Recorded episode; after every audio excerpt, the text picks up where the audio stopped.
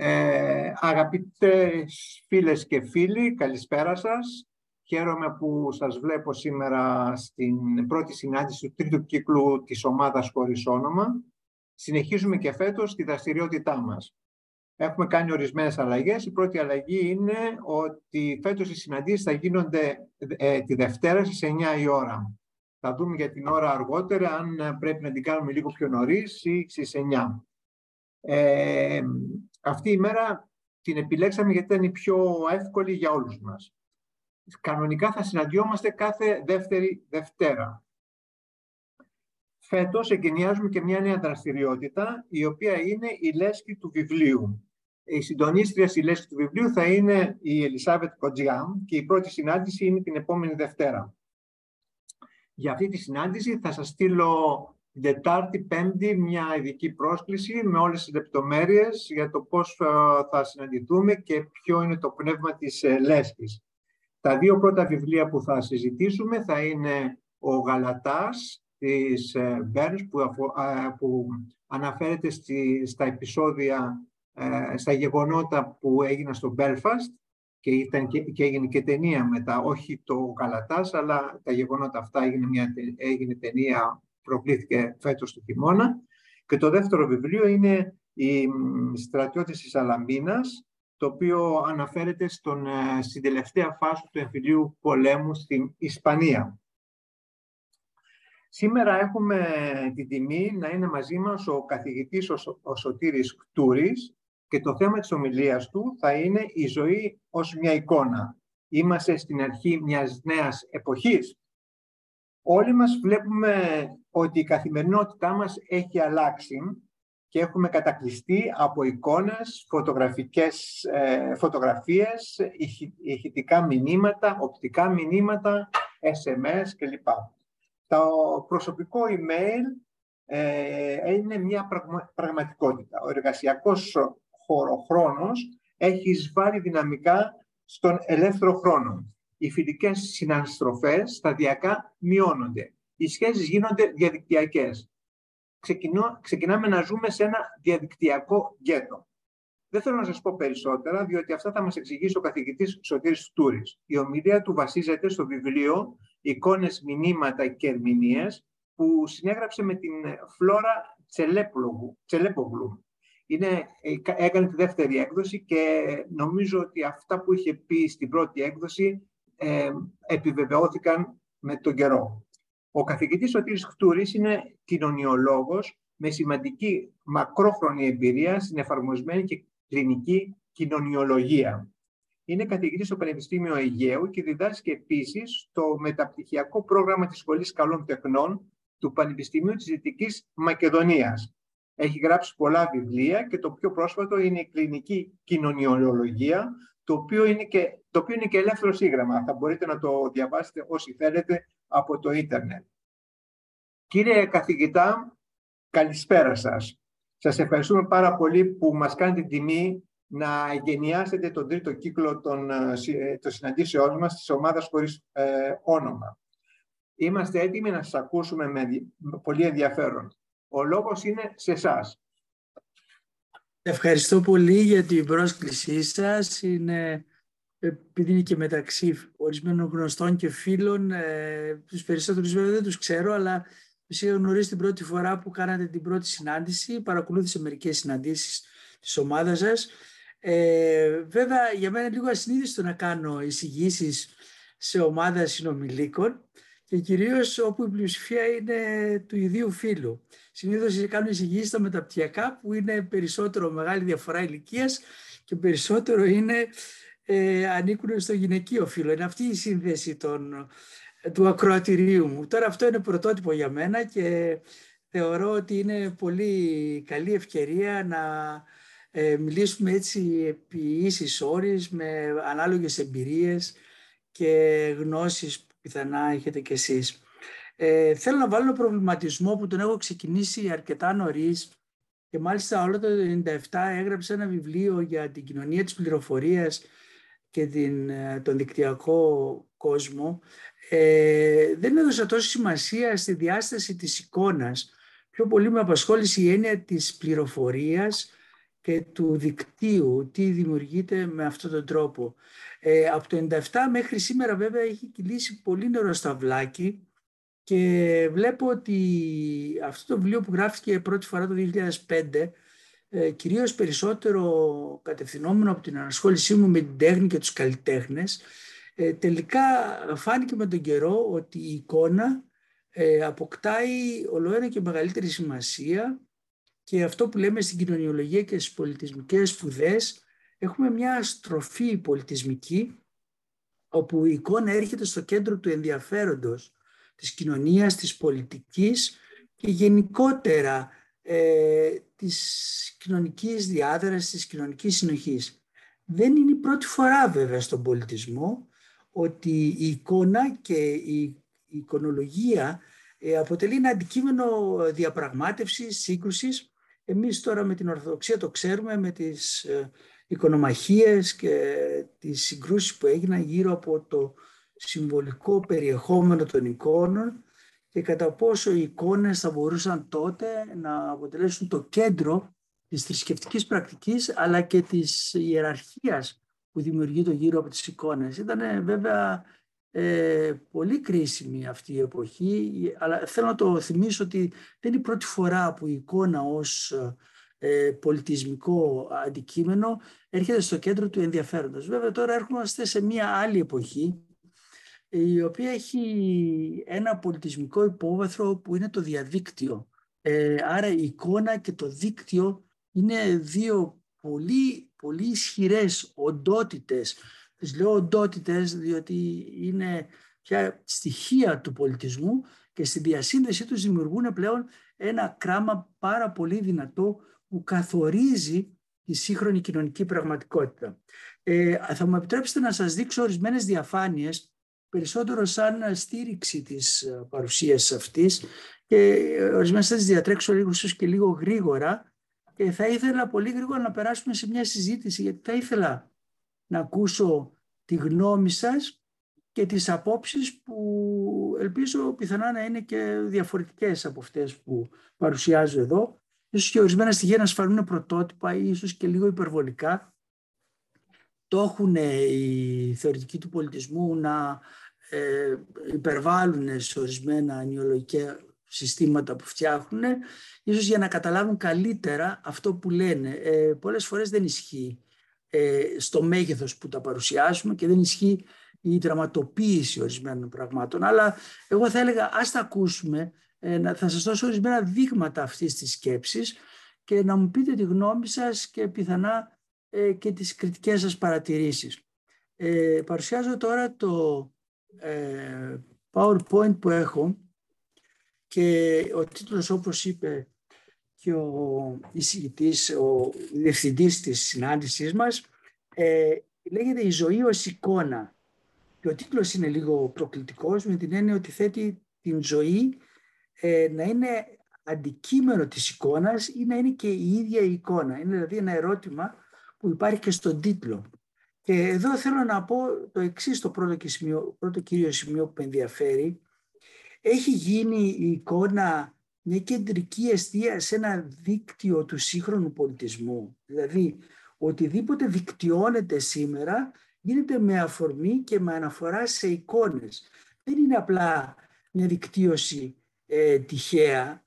Έχει χρησιμοποιεί την εικόνα, θα έλεγα, σαν κόλλα ή σαν κόβους αυτών των σχέσεων που δημιουργεί.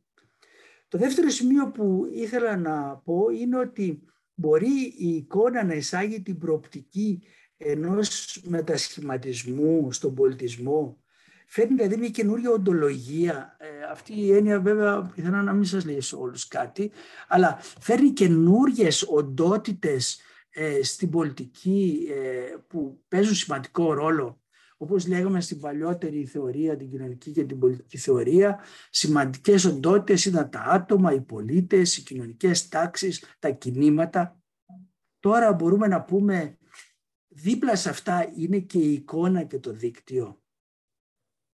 Πολλοί κοινωνιολόγοι λένε ναι, ότι ναι υπάρχουν τέτοιες οντότητες που από μόνες τους είναι ικανές να διαμορφώνουν την πραγματικότητα. Το επόμενο σημείο που έχει σημασία αν αυτά επηρεάζουν τις συμπεριφορές. Ε, και αν ε, αυτά που ξέραμε στο βιομηχανικό κόσμο είναι πλέον παροχημένα. Είναι δηλαδή αυτό που λέμε από άλλη εποχή. Έχουμε περάσει σε μια άλλη καθημερινότητα, σε μια άλλη οικονομία, σε μια άλλη πολιτική και σε μια άλλη σχέση με το βιολογικό παράγοντα τον δικό μας και του κόσμου μας. Ε, όπου για να δώσουμε σημασία κάτι, σε κάτι, να καταλάβουμε κάτι ή να επικοινωνήσουμε με κάτι, αυτό πρέπει να εμφανιστεί ή να διασυνδεθεί με μια εικόνα η οποία είναι κυρίαρχη. Ε, οι φωτογραφίες. Οι φωτογραφίες που είναι κατά κάποιο τρόπο το κύριο μέσο που φέρει τις εικόνες σήμερα, διαφόρων τύπων φωτογραφίες, βέβαια οι ψηφιακές φωτογραφίες είναι το πιο ε, συχνός μέσο, ε, δημιουργούν σε ένα ημιδημόσιο δίκτυο, ημιδημόσιο δηλαδή είναι, πολλοί μπορούν να συμμετέχουν, αλλά ταυτόχρονα έχει και μια ιδιωτικότητα, ε, ταυτόχρονα είναι και προσωπικό και αυτό το δίκτυο στηρίζεται πλέον στην εικόνα. Αφήνει πίσω τον προφορικό λόγο και αφήνει ακόμα πιο πίσω το γραπτό λόγο. Ε, το να μιλάμε τόση ώρα όπως κάνουμε τώρα, να μιλάω τόση ώρα και εσείς μετά, είναι λίγο πιο σπάνιο και ίσως ε, ε, θα έλεγα ως τόσο συχνό στην καθημερινότητα, πιο πολύ μιλάμε με εικόνες και τις λεζάντες τους. Δηλαδή τα σημειώματα που φέρουν οι εικόνες σαν ετικέτες. Και πολλές φορές και ο γραπτός λόγος είναι εικόνες. Δεν είναι δηλαδή ένας γραπτός λόγος που φέρει νοήματα, έμφορτος νοημάτων, αλλά είναι ένας λόγος εικονικός, φορτωμένος με εικόνες, μεταφορές και παραστάσεις. Ε, αυτό βέβαια όσο κατεβαίνουμε στις ηλικίες, τόσο πιο ισχυρό γίνεται, όσο ανεβαίνουμε στις ηλικίες, δηλαδή κοντά στους περισσότερους από εμάς, τόσο πιο ισχυρό είναι το κίνητρο να χρησιμοποιούμε τον προφορικό λόγο και πολλοί από εμάς και πολύ το γραπτό λόγο. Και ίσως ε, εδώ υπάρχει και μια, ένα χάσμα γενεών, ε, γι' αυτό και πολλές φορές δεν μπορούμε να επικοινωνήσουμε εύκολα και γρήγορα με άλλες γενιές που ε, χρησιμοποιούν αυτό το λόγο των εικόνων, των σύντομων μηνυμάτων. Επίσης, η νέα ιδιωτικότητα που ανακάλυψαν οι κοινωνιολόγοι στον 20ο αιώνα ε, πλέον ε, γίνεται μια γενικευμένη πραγματικότητα στην οποία το δίκτυο είναι το κυρίαρχο μέσο μετουσίωση του προσωπικού βιώματος. Δηλαδή, ε, τα βιώματά μας, αυτά που λέμε, τα θεωρούμε ότι έχουν συμβεί πραγματικά όταν ολοκληρωθούν με την παρουσίασή τους στο δίκτυο. Και αυτό γίνεται όχι στον συνάνθρωπό μας που είναι δίπλα μας, αλλά σε απροσδιόριστους αποδέκτες, με απροσδιόριστες αντιδράσεις και αφίβολη διάρκεια ζωής. Οπότε ε, είναι μια μεγάλη αλλαγή ε, στην ποιότητα της επικοινωνίας και θα έλεγα και στον κίνδυνο που διατρέχει ο κάθε ε, ε συνομιλητής σε αυτή τη ε, διαδικασία.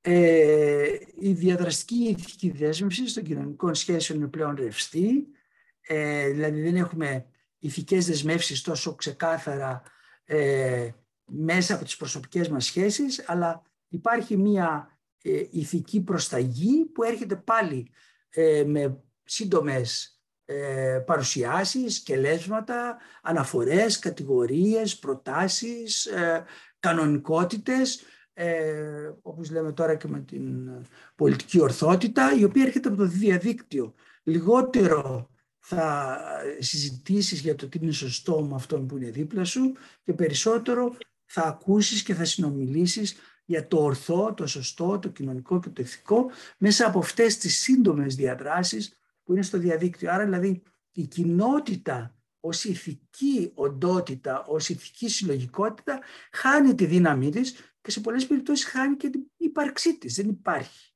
Δεν έχει, δεν έχει σώμα, δεν έχει πρόσωπα, δεν έχει φωνή. Είναι αυτές οι εικόνες και τα μηνύματα στο διαδίκτυο. Ε, σας είναι γνωστό, δεν θα ε, υπερβάλλω τώρα να τα αναφέρω όλα αυτά. Ε, πολλοί αισθάνονται ότι έχουν φίλους όταν πάρουν likes. ε, έχουν ε, χάδια όταν τους δώσουν ένα σύμβολο μέσα σε ένα facebook, τους βάλουν ένα ζωάκι, μια καρδούλα, ε, το νόημα που καθορίζει την καθημερινή του ζωή, αλλά και πιο μεγάλοι άνθρωποι, όχι πολλοί νέοι, ε, αισθάνονται πολύ ευτυχείς όταν ανοίξουν το facebook και δουν 50-80 likes. Και, και εγώ το έχω πάθει αυτό. Βλέπουμε λοιπόν μια ε, ετεροτοπία, δηλαδή ξαφνικά έχει μεταφερθεί ο τόπος της ύπαρξής μας κάπου αλλού, σαν να τον έχουμε μετακινήσει από το ένα σημείο σε κάποιο άλλο, να έχουμε ένα, δώσει ένα άλλο βάρος ε, που ε, εκεί ψάχνουμε την αυθεντικότητα. Ε, δεν ξέρω τι είδους αυθεντικότητα είναι αυτή, αλλά πιο πολύ παραδοσιακά η αυθεντικότητα ήταν σε διαδράσεις άμεσες. Τώρα μεταφέρεται προς τα εκεί.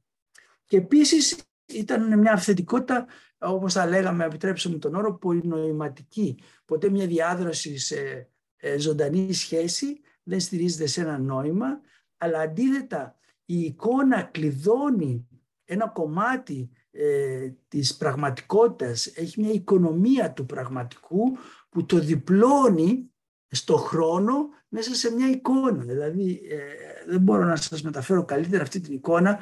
Η εικόνα κάνουν δίπλωμα και ξεδίπλωμα, δηλαδή κάνουν αυτό που λένε folding και unfolding. Ε, όταν συμπυκνώνεται η εικόνα σε ένα πολύ μικρό νόημα και δίνει σε εμάς κάτι, τότε πολλές φορές αυτό που εμείς στην πραγματικότητα δίνουμε πολλά νοήματα, ε, ξαφνικά γίνεται ένα πράγμα σύντομο, ε, κονσερβάρεται σε κάτι σταθερό. Ε, αυτό βέβαια είναι, ένα, είναι μια ευκολία ε, στέλνουμε εύκολα μηνύματα, πληροφορίες. Ταυτόχρονα όμως ε, δίνουμε την πραγματικότητα από πολλά νοήματα. Την, την, την γυμνώνουμε και την κάνουμε φτωχή και εύκολη να διακινηθεί μέσα στο χώρο της πληροφορίας. Ε, πάμε τώρα στα συναισθήματα. Τα συναισθήματα ε, πλέον είναι ε, εικονικές παραστάσεις και εμείς ένας κόμβος τους σε αυτές τις παραστάσεις. Χαρακτηριστικό παράδειγμα είναι μια γυναίκα 46 χρονών ε, στο TikTok έβαλε, έκλαιγε γοηρά για πολλή ώρα διότι δεν μπορούσε να έχει καλή σχέση με τον άντρα της, δεν, της είχε, δεν είχε απόκριση στις δικές της συναισθηματικές επιθυμίες και αισθάνθηκε πραγματική, δικαιωμένη, σωστή όταν τέσσερα εκατομμύρια άνθρωποι την χάιδεψαν, ε, δεν ξέρω, με ένα απλό μήνυμα και της ε, έδωσαν κουράγιο. Ε, βέβαια αυτό έχει το καλό και το κακό ότι είναι σύντομο, ε, λειτουργεί άμεσα, αλλά δεν έχει βάθος, δεν έχει συναισθηματικό βάθος και έχει και αυτό ε, κατά κάποιο τρόπο ένα περιορισμό στον χρόνο και στον χώρο. Η επεξεργασία των συναισθημάτων μεταφέρεται όλο ένα και περισσότερο σε επεξεργασία μορφών και διαδικασιών συμμόρφωσης εικόνας προς μια επιθυμητή ή ανεπιθύμητη παράσταση που υποδεικνύεται μέσα από την εικόνα. Βλέπουμε εδώ δύο νέους ανθρώπους, τι είναι η ευτυχία και τι είναι η κατάθλιψη. Είναι εικόνες που τις έχω πάρει από το διαδίκτυο, πολύ συχνά επαναλαμβανόμενες, οι οποίες μας δείχνουν αυτή την, ε, την υπογράμμιση του τι σημαίνει να είσαι χαρούμενος και τι σημαίνει να είσαι θλιμμένος. Ε, δεν το κρίνω, λέω ότι αυτό είναι. Και έτσι λοιπόν οι συναισθηματικές διαδράσεις υποκαθίστανται από παραστάσεις εικόνων αν συμβαδίζουμε με τις εικόνες και αν ανταλλάσσουμε τέτοιες εικόνες. Ε, το σώμα ως διάδραση μέσα από την εικόνα και τις λεζάντες της, ε, αν είναι το σώμα μας σωστό, αυτό που έπρεπε να παρατηρούμε με αμεσότητα, το παρατηρούμε με μεσολάβηση ε, δικτών μέτρησης, ε, μετρητές υγείας, οδηγίες που κάθε μέρα σαν ένας σχήμαρος ε, εισέρχονται στην πραγματικότητά μας από πολλά μέσα, ε, είτε από την τηλεόραση, είτε από το τηλέφωνο, είτε από ε, διάφορες άλλες, διάφορα άλλα μέσα. Και επίσης για το τι είναι το φαγητό, πώς πρέπει να είναι το φαγητό, τι είναι το ιδανικό φαγητό, πώς πρέπει να γίνεται το φαγητό. Ε, όπως γνωρίζουμε, συνήθως και εμείς έτσι μάθαμε, μάθαμε να μαγειρεύουμε από, από άμεσες σχέσεις, από εμπειρίες και αποτυχίες, αλλά όχι μέσα από εικόνες. Ε, και αυτό σημαίνει ότι έχουμε μια συναισθησία, έχουμε μια εμπειρία συναισθησίας, Αντίθετα στην εικόνα δεν έχεις εμπειρία συναισθησίας, δεν μυρίζεις, δεν ακούς, δεν πιάνεις, δεν καίγεσαι, είναι όλα αυτά. Ε, φέρνω, λέω, λέω ορισμένα πράγματα επιτροχάδινα, ε, κατά κάποιο τρόπο. Ο ιδανικός σύντροφος είναι μια εικόνα, μια ιδεατή εικόνα και συχνά συνοδεύεται από μετρητές που έχουν εικόνες ε, εγκύτητας ή απόστασης από αυτή. Μετράμε δηλαδή πόσο απέχουμε εμείς από την χορευτική εικόνα αυτής της γυναίκας, μια γυναίκα που θέλει να είναι ελκυστική, ένας άλλος κύριος, τι πρέπει, πώς πρέπει να είναι. Ε, η ιδεατή εικόνα έρχεται πάλι μεσολαβείται από έξω. Και κάτι άλλο σημαντικό που έρχεται μέσα από αυτό το περιβάλλον είναι ότι ε, ο συμβολισμός της εικόνας αποκτάει μια ε, βία παγκοσμιότητα στην οποία αισθάνεσαι και άσχημα αν δεν συμμετέχεις. Έτσι. Ε, Παραδείγματος χάρη έχουμε την ε, περίπτωση ε, της παγκόσμιας λήψης ως διαμοιρασμός του εικόνας της πενθούσας οικογένειας.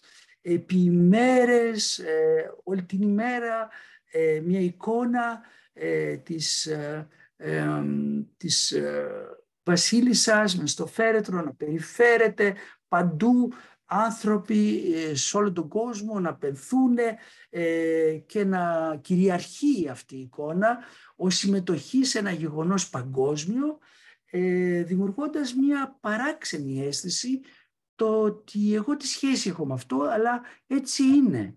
Αυτό είναι.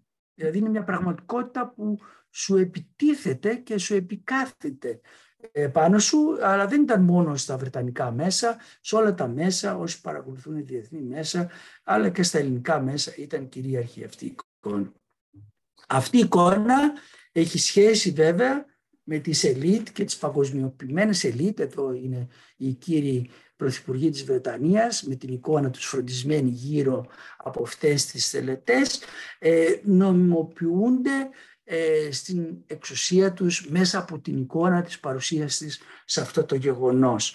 Ε, κυρίαρχα και δυναμικά θα έλεγα, διότι ε, ε, κυκλοφορούσαν, ακολουθούσαν, ε, ε, φιλούσαν ως παραστάτες πολλοί από αυτούς και λοιπά αυτή τη διαδικασία.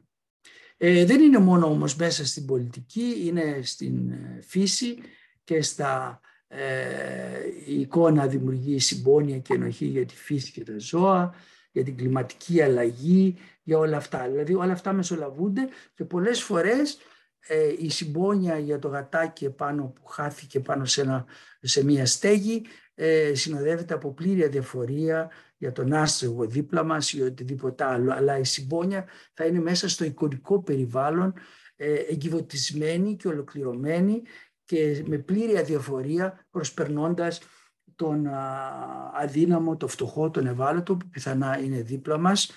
Ε, και έτσι λοιπόν έβαλα και αυτή την εικόνα έτσι λίγο προκλητικά ε, και καλώς μας κάνουν αυτά τα αθώα πρόβατα και μας γυρίζουν την πλάτη διότι είναι λίγο υποκριτική η στάση μας.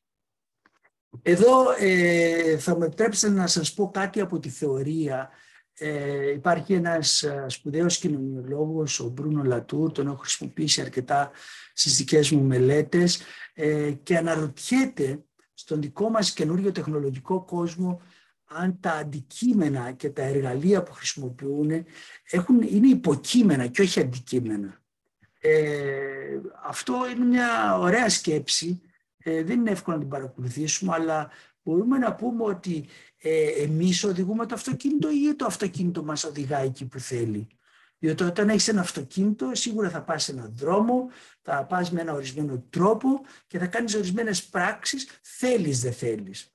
Ε, σας το λέω έτσι για να προκαλέσω λίγο αυτή την αντίδραση, αλλά το τηλέφωνο είναι κατά πολύ περισσότερο κοντά μας, είναι ένα δικτυωμένο σύστημα που κυρίως στηρίζεται με εικόνες και παράγει δράσεις απέναντί μας. Με αυτόν τον τρόπο μας αναγκάζει να συμπεριφερόμαστε απέναντί του, ε, δίνοντά μας ε, δίκτυα, πλατφόρμες, συστήματα, αλλά δεν σταματάμε εκεί.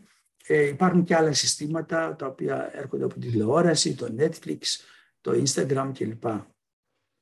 Ο χρήστης πολίτης είναι συχνά το αντικείμενο του τεχνικού περιβάλλοντος της εικόνας των δικτύων που τη διακινούν και την εμπορεύονται. Έτσι λοιπόν η εικόνα είναι, δεν είναι μόνο ένα δρόν υποκείμενο, δεν είναι μόνο ένας ισχυρός παράγοντας δράσης, αλλά έχει από πίσω του ένα περιβάλλον το οποίο έχει μια υλικότητα και μια ανταλλακτικότητα μέσα στην εμπορευματική κοινωνία που ζούμε. Ε, εδώ ε, υπάρχει και το θέμα της πραγματικότητας. Ε, θα πω πολύ σύντομα η φιλοσοφική αγωνία για το τι είναι πραγματικό. Εδώ ε, τίθεται το ερώτημα αν τελικά ε, η πραγματικότητα που δημιουργείται με αυτές τις σχέσεις χρειάζεται πλέον μια νέα θεώρηση για να πούμε τι είναι το πραγματικό πλέον. Ζούμε σε ένα πραγματικό κόσμο ε, με αυτόν τον τρόπο αν ισχύουν περίπου αυτά που προανέφερα; Τι είναι το πραγματικό, είναι το πραγματικό αυτό ή είναι πραγματικό αν τα κλείσουμε όλα αυτά και μείνουμε πέντε λεπτά σε ένα δωμάτιο σκοτεινό και σκεφτούμε τι κάνουμε. Ε, είναι ένα ερώτημα και εδώ ε, ε, τίθεται ένα νέο φαινόμενο ε, ποια είναι η κοινωνική πραγματικότητα ε, και τι κυριαρχεί με το εφήμερο προϊόν της εικόνας και των συνοδευτικών μηνυμάτων. Τι είναι αυτό που ε, μας καθορίζει και μας λέει αντέδρα σε αυτό γιατί αυτός είναι ο πραγματικός κόσμος. Αν δεν είσαι εκεί, δεν είσαι πουθενά. Ε, θα ήθελα εδώ να πω μια τελευταία, ε, όχι δεν είναι μια τελευταία, είναι λίγο ε, προτελευταία παρατήρηση. Ε, ζούμε λοιπόν σε μια αντίθεση ε, οικίας ανοικιότητας το λέω εγώ. Ε, από τη μια μεριά όλα αυτά δημιουργούν μια μεγάλη οικειότητα και μια προσέγγιση, μια, ένα χώρο κοντινό που μας ακουμπάει πολύ γρήγορα με πολύ κόσμο και ταυτόχρονα ε, είναι πολύ μακριά. Και η εικόνα μας επίσης που βάζουμε σε αυτά τα δίκτυα με οποιοδήποτε τρόπο, ε, όπως αύριο θα βάλετε αυτή την, την ε, διάλεξη στο σύστημα, ε, είναι ανυπεράσπιστη στον ανταγωνισμό, στην κρίση, στον θαυμασμό. Ε, δεν θα μπορώ εγώ ή εσείς να ε, συνομιλήσετε με αυτούς που πιθανά θα δουν αυτή τη διάλεξη ή μια άλλη διάλεξη. Δηλαδή είναι μια εικόνα που την αφήνουμε σε μια ρευστότητα και εμείς είμαστε απ' έξω. Ο Πιέρ Μπουρτιέ, επίση ένας σπουδαίος κοινωνιολόγος, ε, πιστεύει στον καλλιεργημένο ερμηνευτή της εικόνας και ε, του ζητάει να ξεδιπλώνει την εικόνα, να την καταλαβαίνει και να τη φαίνει στο οικείο χώρο της, των δικών του βιωμάτων, των δικών της βιωμάτων και της εμπειρίας. Δηλαδή ζητάει να ε, αποκτήσουμε μια φροντίδα ε, για την αντικειμενική γνώση ως τόπο παραγωγής της μη απόκρυψης. Αυτό είναι λίγο από την χαγκικεριανή φιλοσοφία. Δηλαδή η αλήθεια είναι οτιδήποτε έχουμε να μπορούμε διαλογικά και ε, ερμηνευτικά να το αποκαλύψουμε, να το φέρουμε πιο κοντά μας, να το καταλάβουμε και να του δώσουμε νόημα. Να μην το αφήσουμε στο, μόνο, στο μικρό του νόημα όπως αυτό μεταδίδεται μέσα από το σύστημα των δικτύων. Μπορεί λοιπόν η εικόνα σε αυτή την περίπτωση να είναι θεραπευτική στο άγχος, στην κατάθλιψη και στην αποξένωση. Ναι, μπορεί. Αν η εικόνα και η κάθε σχέση είναι διαλογική, δημιουργική και ερμηνευτική. Αυτές οι δύο αντιθετικές διαδρομές επαναλαμβάνονται στη σύγχρονη ζωή, δημιουργώντας το πλαίσιο μια σύνθετης καθημερινότητας, στην οποία έχουμε την ευθύνη της έγκυρης ερμηνείας και νοηματοδότησης. Δηλαδή, ο σύγχρονος πολιτισμός μας δημιουργεί μια ευθύνη, μια τεράστια ευθύνη να ε, βλέπουμε σοβαρά, με σοβαρότητα και να ερμηνεύουμε αυτά τα νοήματα και τις εικόνες που μας έρχονται και να μην τις αφήνουμε να περνάνε ασχολίαστες ή να μην γινόμαστε οι ίδιοι αντικείμενο αντικείμενο αυτής της διαδικασίας. Η όλη διαδικασία αυτή ε, για μας, ε, τους δασκάλους, ε, δημιουργεί το καθήκον ενός, θα λέγαμε, εικονοληπτικού αλφαβητισμού. Όπως έχουμε τον αλφαβητισμό στην γραφή και την ανάγνωση, ε, πλέον υπάρχει η τεχνογνωσία και η σκέψη, κάτι που κάνουμε με τους φοιτητές μας συχνά, να τους αλφαβητήσουμε εικονοληπτικά, visual, το, η μετάφραση του visual, γιατί το οπτικό δεν νομίζω ότι είναι σωστό στη μετάφρασή του. Ε, να αποκτήσουν εικόνες εικονοληπτικής ερμηνείας στη μελέτη και να δούνε τα πρόσωπα, τον, να τα εξανθρωπίσουν ή να δούνε που αποανθρωποποιείται η εικόνα στην προσωπογραφία, στη φωτογραφία κλπ. Ε, που αποανθρωποποιείται η σχέση, η κατάσταση που μεταβάλλεται και με ένα ορισμένο τρόπο κυριαρχεί, έστω και αν γίνεται για καλό, όπως έγινε στο Black Lives Matter στην περίπτωση του George Floyd. Ε, να γίνουν μαθήματα βιωματικής νοματικής ενοικόνησης για σε σημαντικά έργα τέχνης. Αυτό το κάνουμε πολύ συχνά. Ε, αυτό είναι ίσως και το τελευταίο βιβλίο που έχω γράψει για την νοματική ενοικόνηση. Ε, να αναπτύξουμε τις ικανότητες αναστοχασμού και ενδοστοχασμού σε σειρές φωτογραφιών που έχουμε εμείς και τις έχουμε βγάλει αλλά τις έχουμε παραμελήσει και τέλος να έχουμε διαλογική εικονολεπτική επάρκεια στην ανάλυση της πολιτικής επικοινωνίας και των εμπερματικών τεχνικών. Ακόμα περισσότερο στις εικόνες που έχουν σχέση με τον πόλεμο, τη βία, την σύγκρουση και την ε, τυραννία δηλαδή οι εικόνες που μας έρχονται από οποιαδήποτε χώρα ε, θέλουν μια ανάγνωση σωστή και φροντισμένη. Και επίσης να έχουμε γρήγορη και υποψία για τον έλεγχο της εικόνας. Αυτό δεν μπορώ να το αναπτύξω γιατί ο χρόνος νομίζω ε, μιλάω ήδη περίπου 30 λεπτά. Ε, η εικόνα είναι και τα μέσα που παίρνουν τις εικόνες, ε, είναι ε, μέσα ελέγχου, πανοπτικά μέσα ελέγχου όπως περιέγραψε ο Φουκώ, ε, και κατά κάποιο τρόπο αποτελούν και ένα εργαλείο καθυπόταξης πολλών ανθρώπων, ιδιαίτερα των πιο ευάλωτων, στην κυριαρχία της εικόνας και μαζί στην κυριαρχία της πολιτικής εξουσίας. Ε, βέβαια, ε, δεν λέω να καταργήσουμε, να κάψουμε τις κάμερες, όπως λένε πολλοί, αλλά ε, το να έχουμε γνώση τι κάνουν οι κάμερες πρέπει να είναι πολύ σημαντικό και κάθε εικόνα να την κοιτάμε με πολύ φροντίδα και ερμηνευτική δυσπιστία. Θα σας δώσω τώρα μια εικόνα που θα σας παραξενέψει γιατί τη βάζω. Αυτή η εικόνα παραδείγματος χάρη που είναι του Μπρούγκελ, ε, επειδή είναι ιδιαίτερη, ε, σε αναγκάζει να σκεφτείς τι λέει αυτός ο άνθρωπος, τι έχει ζωγραφίσει εδώ το 1562. Με την ίδια αγωνία ε, ερμηνείας που κοιτάτε αυτή την εικόνα, θα πρέπει να, κοιτάτε, θα πρέπει να κοιτάμε και όλες τις εικόνες, τη λεπτομέρειά τους, για το τι θέλουν να μας πούνε. Ε, τι θέσεις υπάρχουν εκεί πέρα, τι πρόσωπα, ε, πιθανά ε, να κάνουμε μεταφορές, να δούμε αυτή την εικόνα ως μια μεταφορά ε, του πολέμου στην Ουκρανία, η, τα μαρτύρια, η δολοφονία, τα σαλπίσματα της νίκης, όλα αυτά είναι μια ευκαιρία να δούμε ε, μια εικόνα που έχει ζωγραφιστεί αιώνες πριν με ένα πολύ ενδιαφέρον τρόπο, ε, έτσι και να δούμε και τις εικόνες που βλέπουμε που μας έρχονται από το διαδίκτυο. Ε, νομίζω αυτή είναι η τελευταία μου διαφάνεια είναι ένα μεγάλο θέμα. Ε, δεν μπορώ να το αναπτύξω πολύ. Ε, δεν ξέρω αν μου επιτρέπετε δύο λεπτά, αν έχω λίγο χρόνο. Ε, μπορώ να... Ναι, ναι.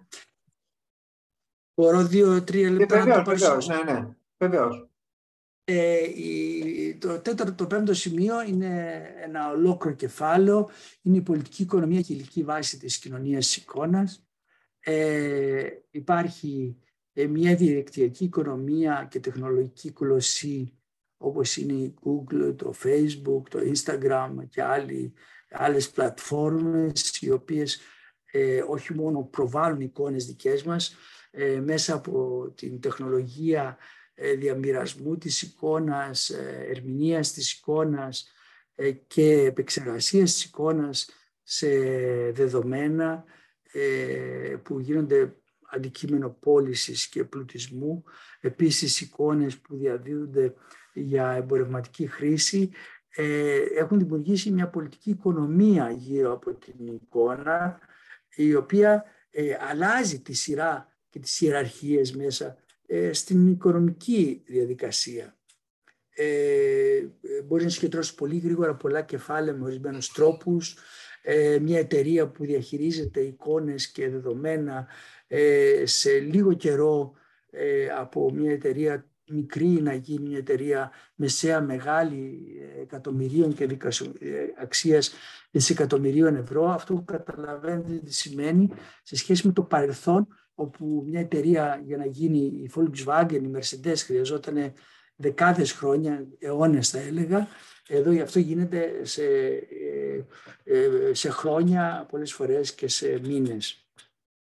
Έχουμε επίσης το χρήμα ως άλλο χρήμα, αλλά σαν ιδέα ε, ε, εικόνας, αξίας, η οποία παράγει μια ελίτ. Έχουμε βέβαια τα κρυπτονομίσματα, το οποίο είναι ένα στοιχείο, αλλά δεν είναι μόνο αυτό. Είναι όλες οι συναλλαγές, οι άειλες που δημιουργούν ε, μια νέα οικονομία η οποία ε, θα έλεγα ένα μεγάλο μέρος της ε, είναι άλλο εικονικό και μια νέα ελίτ που είναι μια νομαδική τάξη που ανεβαίνει και πέφτει και πολύ στενά δεμένη σε ένα αγκάλιασμα με το έγκλημα. Δεν ξέρουμε πού σταματάει το έγκλημα και πού σταματάει, αρχίζει η οικονομία.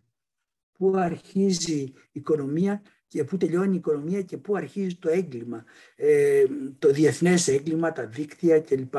Πλέον ε, έχει νομιμοποιηθεί ένα μεγάλο μέρος των παλιών διεθνών δικτύων του εγκλήματος ε, όπως ήταν η μαφία κλπ. Αυτά πια έχουν γίνει obsolete, έχουν πλέον χάσει το κύρος τους, συγγνώμη που το λέω έτσι, και σε αυτό έρχονται και μπαίνουν νέα στοιχεία, συστήματα απάτης, διεθνοποιημένης απάτης, οργανωμένης συναισθηματικού εκβιασμού κλπ. Επίσης, ε, είναι ένα ολόκληρο θέμα. Ε, σε άλλες χώρες ε, οι αστυνομίες έχουν εξειδικευτεί και έχουν ολόκληρα Ινστιτούτα που ασχολούνται με αυτό το θέμα. Εμείς δεν έχουμε ακόμα κάτι τέτοιο. Πιστεύω κάτι θα γίνει στο μέλλον. Ε, επίσης, η βιομηχανία της κινούμενης εικόνας κυριαρχεί όχι μόνο με τα παγκοσμιωμένα πολιτισμικά της πρότυπα, αλλά και ως δίκτυο παραγωγής και διακίνησης των προϊόντων της.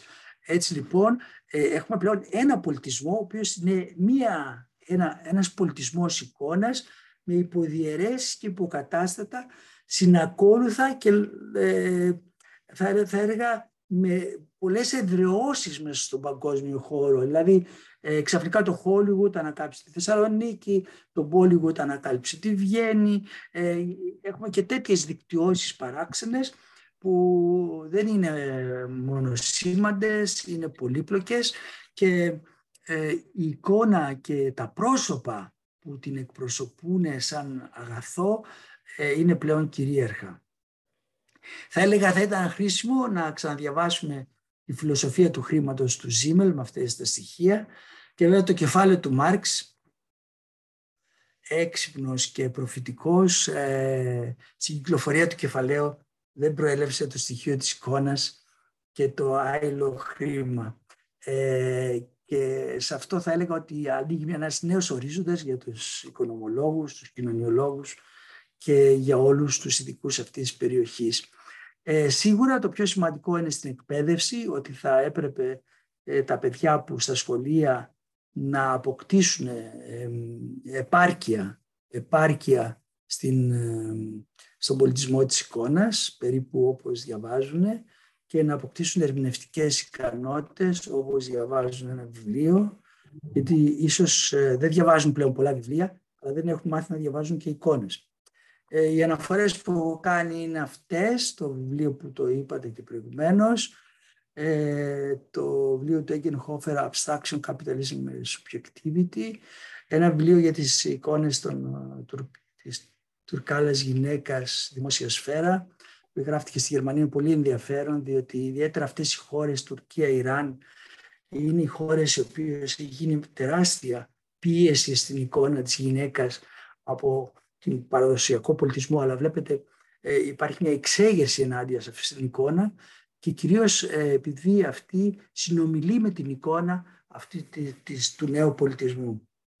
Ε, το, για τον Μπρούγκελ που σας παρουσίασε τα δύο έργα και το βιβλίο που λέγεται «Νεολογικός και αισθητικός διάλογος με το έργο τέχνης, η μέθοδος διαλεκτικής ενοικόνησης». Εγώ αυτά, σε αυτές τις αναφορές και πολλές άλλες βέβαια, ήθελα να θέσω αυτά τα ερωτήματα και να ίσως να μπορέσω να συζητήσω μαζί σας ε, κάποια από αυτά τα θέματα. Θα χαρώ πολύ να ακούσω τις γνώμες σας, διότι τα συζητάμε και με τους φοιτητές. Πολλοί τα συζητάμε, είναι και ήδη καλλιτέχνες και παραγωγή εικόνας, δηλαδή ζωγραφίζουν εικόνες και τις χρησιμοποιούν ως εργαλείο και για τη δουλειά της. Σας ευχαριστώ που με ακούσατε. Σας ευχαριστούμε πάρα πολύ. Ε, έχουμε συνειδητοποιήσει ότι η virtual reality έχει γίνει reality. Έχει χάσει το virtual και έχει γίνει ε, reality. Ήταν, ε, νομίζω, είδαμε, ξαναείδαμε τις εικόνες, ξαναείδαμε, λέω τη λέξη, ξαναείδαμε τις εικόνες με άλλο μάτι. Και αυτό ήταν, νομίζω, και ο σκοπός της εισήγησής σας. Να είμαστε πιο ευαισθητοποιημένοι σε αυτά που βλέπουμε. Ε, νομι, ε, σας ευχαριστούμε πάρα πολύ για αυτή την κατατοπιστική εισήγηση που κάνατε. Ε, νομίζω,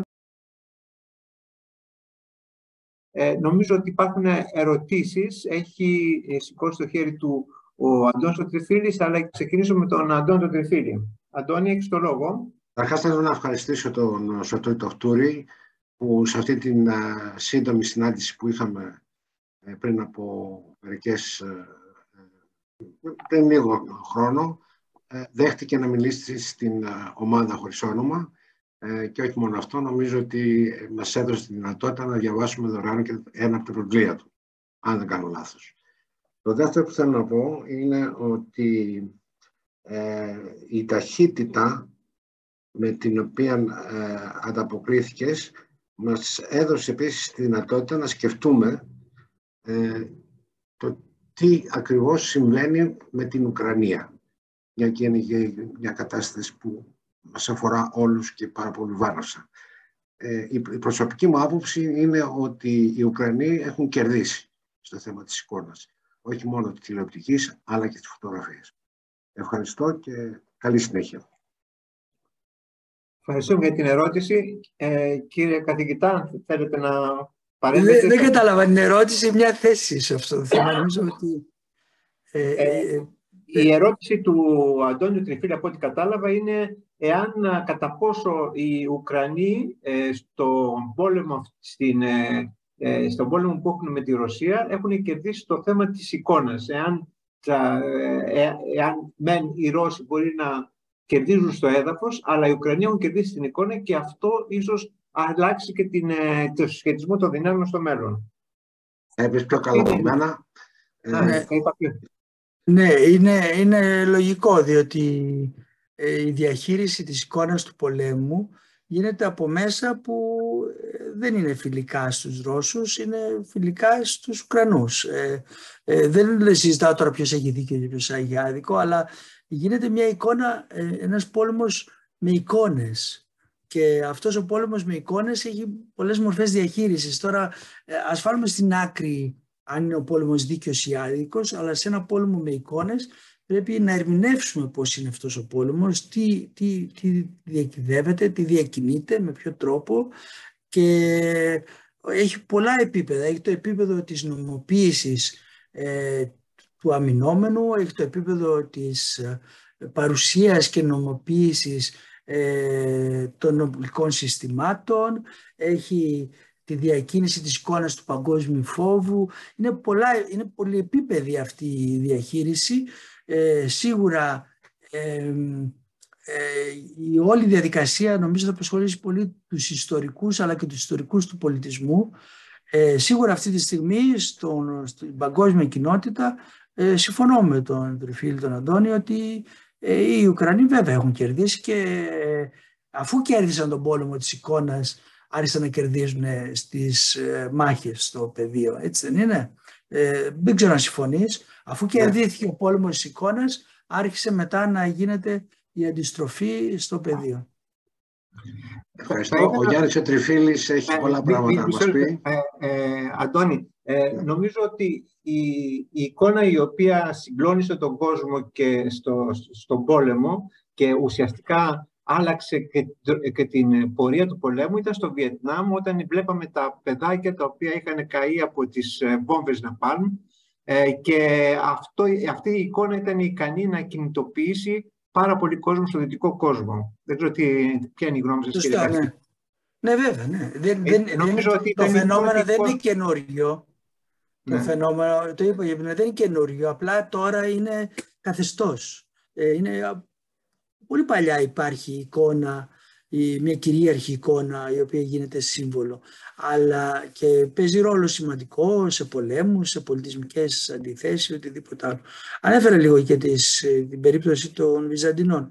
Ναι, αλλά θεωρώ ότι ε, η, η, εικόνα ε, όπως παρουσιάστηκε ε, από τους αμυνόμενους Ουκρανούς ε, δημιούργησε τέτοια συμπάθεια και αλληλεγγύη που τους βοήθησε πολύ να αντιμετωπίσουν την επίθεση. Δεν ξέρω, ο κύριος Τριφίλης θέλει να ρωτήσει κάτι. Ε, ο, ο κύριος Τριφίλης, ε, Για, Γιάννη... Όχι, όχι, συμφωνώ απόλυτα. Με τη διαφορά ότι εκείνη την εποχή ήταν πολύ λιγότερες οι παρεμβάσεις, επειδή δεν υπήρχε το διαδίκτυο, δεν, δεν είχε καμιά σχέση με τη σημερινή εποχή που όλα αυτά τρέχουν γρήγορα. Αλλά Αλλά νομίζω ότι ο, ο συνώνυμός μου, ο Γιάννης Οτρεφίλης, έχει αρκετές ενστάσεις και κυρίως έχει και να μας πει μερικά πράγματα. Ευχαριστώ, ευχαριστώ. πολύ. Ευχαριστώ πολύ, Αντώνη, και ευχαριστώ πάρα πολύ τον κύριο καθηγητή. Ε, δεν έχω πολλές ενστάσεις, όχι. Είχα μια ένσταση εδώ στο τέλος ότι μόνο ε, στην Ουκρανία εμφανίστηκε εικόνα στον πόλεμο και τα έγραψα στο κουτάκι και το κορίτσι του Βιετνάμ με τη βόμβα του Νεπάλμα από πίσω και τη σφαγή της Χίου και το εντούτο Νίκα που αναφέρατε εσείς, για να μην πάμε σε παλαιότερες εικόνες. Αισθάνομαι ότι κατά τη διάρκεια της ομιλίας, ε, κυρίως ενοιολογικά, υπάρχει ένα προσδιοριστό ε, εναλλαγή της εικόνας με το διαδίκτυο και της εικόνας με τη ψηφιοποίηση και αυτό το κομμάτι εγώ βρήκα ότι ήταν δύσκολο να παρακολουθήσω σε τι ακριβώς αναφερόμαστε αναφερόμαστε κιόλας ας πούμε στην εικόνα ως representation ή στην εικόνα ως αποτύπωση μιας στιγμής και αναφερόμαστε στην εικόνα ως εξαϊλοποίηση και, και ψηφιοποίηση και binarification, το οποίο εξορισμού μαθηματικού θα τετραγωνίσει τον κύκλο, θα το, θα, δεν θα αφήσει τι, τα, τις λοξάδες της αναλογικής ε, πραγματικότητας. Ε, και δεν, η, βασική μου ένσταση είναι ότι ο πόλεμος της Ουκρανίας για μένα δεν άλλαξε από την εικόνα. Απλά κατάφεραν αρκετά επιτυχημένα με την εικόνα να προβάλλουν κάποια πράγματα. Αυτά τα οποία προβάλλανε για εμένα αλλάξαν την πραγματικότητα, είτε όπως την αντιλαμβανόμαστε εμείς, είτε όπως την, την προσδιορίσαν, ε, είτε όπως την προσδιορίσαν ε, εκείνοι. Και απλώς νομίζω ότι υπάρχει μια συνείδηση ότι ο κόσμος του διαδικτύου είναι πιο ρηχός. Δηλαδή αυτό το σλόγκαν που έγραψα εδώ πάλι στο Q&A, το I look better on Facebook, το είχα δει σε ένα t-shirt ενός ταλαίπωρου τουρίστα σε ένα αεροπλάνο, αλλά το είχα βρει πάρα πολύ πετυχημένο, ιδίως όταν έχεις πατσαβουριαστεί και από την πτήση και φτάσεις στο, στο passport control και μοιάζεις με το διαβατήριό σου, πράγματι you look better on Facebook, αλλά και in general you look better on Facebook γιατί έχεις κάνει manicured την εικόνα. Σας ευχαριστώ πάρα πολύ. Ε, απλώς για, για εμένα δυσκολεύτηκα λίγο να παρακολουθήσω αυτό το interchangeability. Αυτό ήταν η μόνη μου δυσκολία. Ευχαριστώ πολύ. Ε, να σας πω γι' αυτό. Ε, πρώτον για την Ουκρανία να πω ε, σίγουρα δεν είναι ο πρώτος πόλεμος που χρησιμοποιεί την εικόνα. Σε καμία περίπτωση η εικόνα μαζικά μπήκε στον πόλεμο σαν σύστημα διαχείρισης και σύστημα διαχείρισης του πολέμου είναι από την εισβολή στο Ιράκ. Αυτό είναι το κρίσιμο σημείο. Που μπήκε η τηλεόραση, τα μίντια μέσα στον πόλεμο. Εκείνη η πρώτη στιγμή. Αλλά βέβαια ανάλογα πιο ε, ε, ε, ανάλογα στοιχεία ναι. Ναι, από εκεί αρχίζει. Ναι, από εκεί, από εκεί αρχίζει και γίνεται οργανωμένη διαχείριση του πολέμου μέσω της εικόνας. Δεν είναι δηλαδή, αυτό είναι το σημείο καμπής, ότι σε προηγούμενους πολέμους χρησιμοποιήθηκε η εικόνα στην προπαγάνδα ή οτιδήποτε, αυτό είναι αλήθεια και υπάρχουν και εικόνες, ε, ο Ντελακρουά ε, έκανε μεγάλο, μεγάλο, έδωσε μεγάλη βοήθεια, του οφείλουμε μεγάλο μεγάλο ευχαριστώ για, την, ε, για τη ζωγραφιά του. Βέβαια είναι και αθάνατη εικόνα αυτή που ζωγράφησε. Αλλά ε, εδώ έχουμε μια πλέον ε, πλήρως οργανωμένη διαχείριση της εικόνας στον πόλεμο. Ε, αυτό είναι σημαντικό διότι ε, έχουμε πλέον ε, καθημερινή παρουσία στελεχών, ε, ε, ομιλίες, ομιλίες σε κοινοβούλια, πράγματα. Δηλαδή είναι η πρώτη φορά που συμβαίνει αυτό. Δηλαδή έχει, γίνει, έχει ανέβει, ανέβει μια κλίμακα η διαχείριση της εικόνας του πολέμου και των ε, στελεχών του. Αυτό βέβαια δεν, δεν, δεν μπορώ να πω που αλλάζει πάρα πολύ και που λιγότερο. Ε, συμφωνώ, ε, δεν μπορούσα να το παρουσιάσω. Η εικόνα έχει ε, πολλές διαστάσεις. Πρώτον πρώτον η εικόνα μπορεί να εμφανίζεται καθαρά συμβολικά. Η εικόνα μπορεί να είναι φορέας πληροφορίας, μπορεί να είναι κλειδί ερμηνείας. Έχει πολλά στοιχεία η εικόνα και πολλές φορές η ίδια η εικόνα να έχει όλες αυτές τις διαστάσεις ή να στρεφόμαστε σε μία από αυτή τη διάσταση. Η εικόνα μπορεί να είναι εργαλείο ε, δοστοχασμού. Δηλαδή είναι ένα μέσο όπου εμείς ε, πρέπει να αποφασίσουμε ή τουλάχιστον να ξέρουμε πώς θα τη χρησιμοποιήσουμε, αν ξέρουμε τι εικόνα είναι αυτή. Παραδείγματος χάρη μια βία εικόνα στο διαδίκτυο, ε, όταν την κοιτάζεις και αν αποφασίσεις να την κοιτάξεις, πρέπει να αποφασίσεις πώς θα την ε, χρησιμοποιήσεις. Δεν μπορεί να την κοιτάς έτσι. Αυτό θέλω να πω, πρέπει να γίνει ένας αλφαβητισμός για τη χρήση της εικόνας. Δεν μπορεί να χρησιμοποιείς την εικόνα από απλό ενδιαφέρον. Το διαδίκτυο δεν έχει κριτήρια να τα αλλάξει αυτά. Απλά εδώ πέρα υπάρχουν δεσμοί ανάμεσα στην εικόνα και την κίνηση της εικόνας μέσα στο δίκτυο. Με όλες τις μορφές της εικόνας. Αυτό είναι ένα κρίσιμο σημείο. Θα συμφωνήσω ότι υπάρχουν πολλές διαστάσεις της εικόνας ε, και οι οποίες θα πρέπει κάποιος να έχει ε, γνώση για το τι πράγμα είναι αυτό. Ε, δεν είναι δηλαδή ε, όπως αγοράζεις ένα φαγητό και πρέπει να έχεις γνώση τι είναι αυτό. Η εικόνα είναι μια πολιτισμική, έχει μια πολιτισμική υπόσταση που πρέπει να ξέρεις τι είναι. Ε, π.χ. ας πούμε εικόνες που γίνονται για τη βία ανάντια στις γυναίκες. Ε, το πώς ε, πρέπει να ξέρεις τα μοντέλα ερμηνείας αυτών των πραγμάτων όταν τα χρησιμοποιείς. Ε, δεν υπάρχει μια πληροφορία που τη δίνω έτσι ή τη χρησιμοποιώ έτσι. Διότι τη χρησιμοποιώ στην εκπαίδευση. Πρέπει να ξέρεις πώς θα την συνοδεύσεις με ερμηνείες για να τη χρησιμοποιήσεις. Ε, είναι ένα δύσκολο θέμα, γι' αυτό πιστεύω και στην, ε, ε στον πολιτισμό της εικόνας ως αλφαβητισμό. Θέλει δηλαδή μια γνώση. Ε, ευχαριστούμε πάρα πολύ. Ε, θα ήθελα να κάνω μία παρατήρηση ότι ουσιαστικά την εικόνα την ε, ενσυκτοδός, τη χρησιμοποίησε σε μεγάλο βαθμό ο Στάλιν. Και έχω να, θα ήθελα να σας δείξω μία ε, εικόνα εδώ πέρα όπου ε, δεν ξέρω αν, βλέπετε. Το βλέπετε; Όπου εδώ πέρα εξάλι, ε, εξαφάνισε ένα σύντροφό του γιατί πίστευε ότι, και, και σωστά ότι η εικόνα ήταν πολύ σημαντική και πολύ δυνατή. Δεν ξέρω τι βλέπετε την εικόνα. Ε, δεν ξέρω... Ναι, ναι, τη αριστερά και δεξιά, ναι. ναι, ναι. Αυτή, ε, είναι ο πρώτος ο οποίος χρησιμοποίησε ουσιαστικά την εικόνα σαν εργαλείο προπαγάνδας. Το ίδιο έκανε και με τον Τρότσκι και με πάρα πολλούς εχθρούς. Και με πάρα πολλούς, ναι, ναι. Όπως Ήταν... είπατε, τους εξαφάνιζε από τις εικόνες από τις φωτογραφίες επίσημες.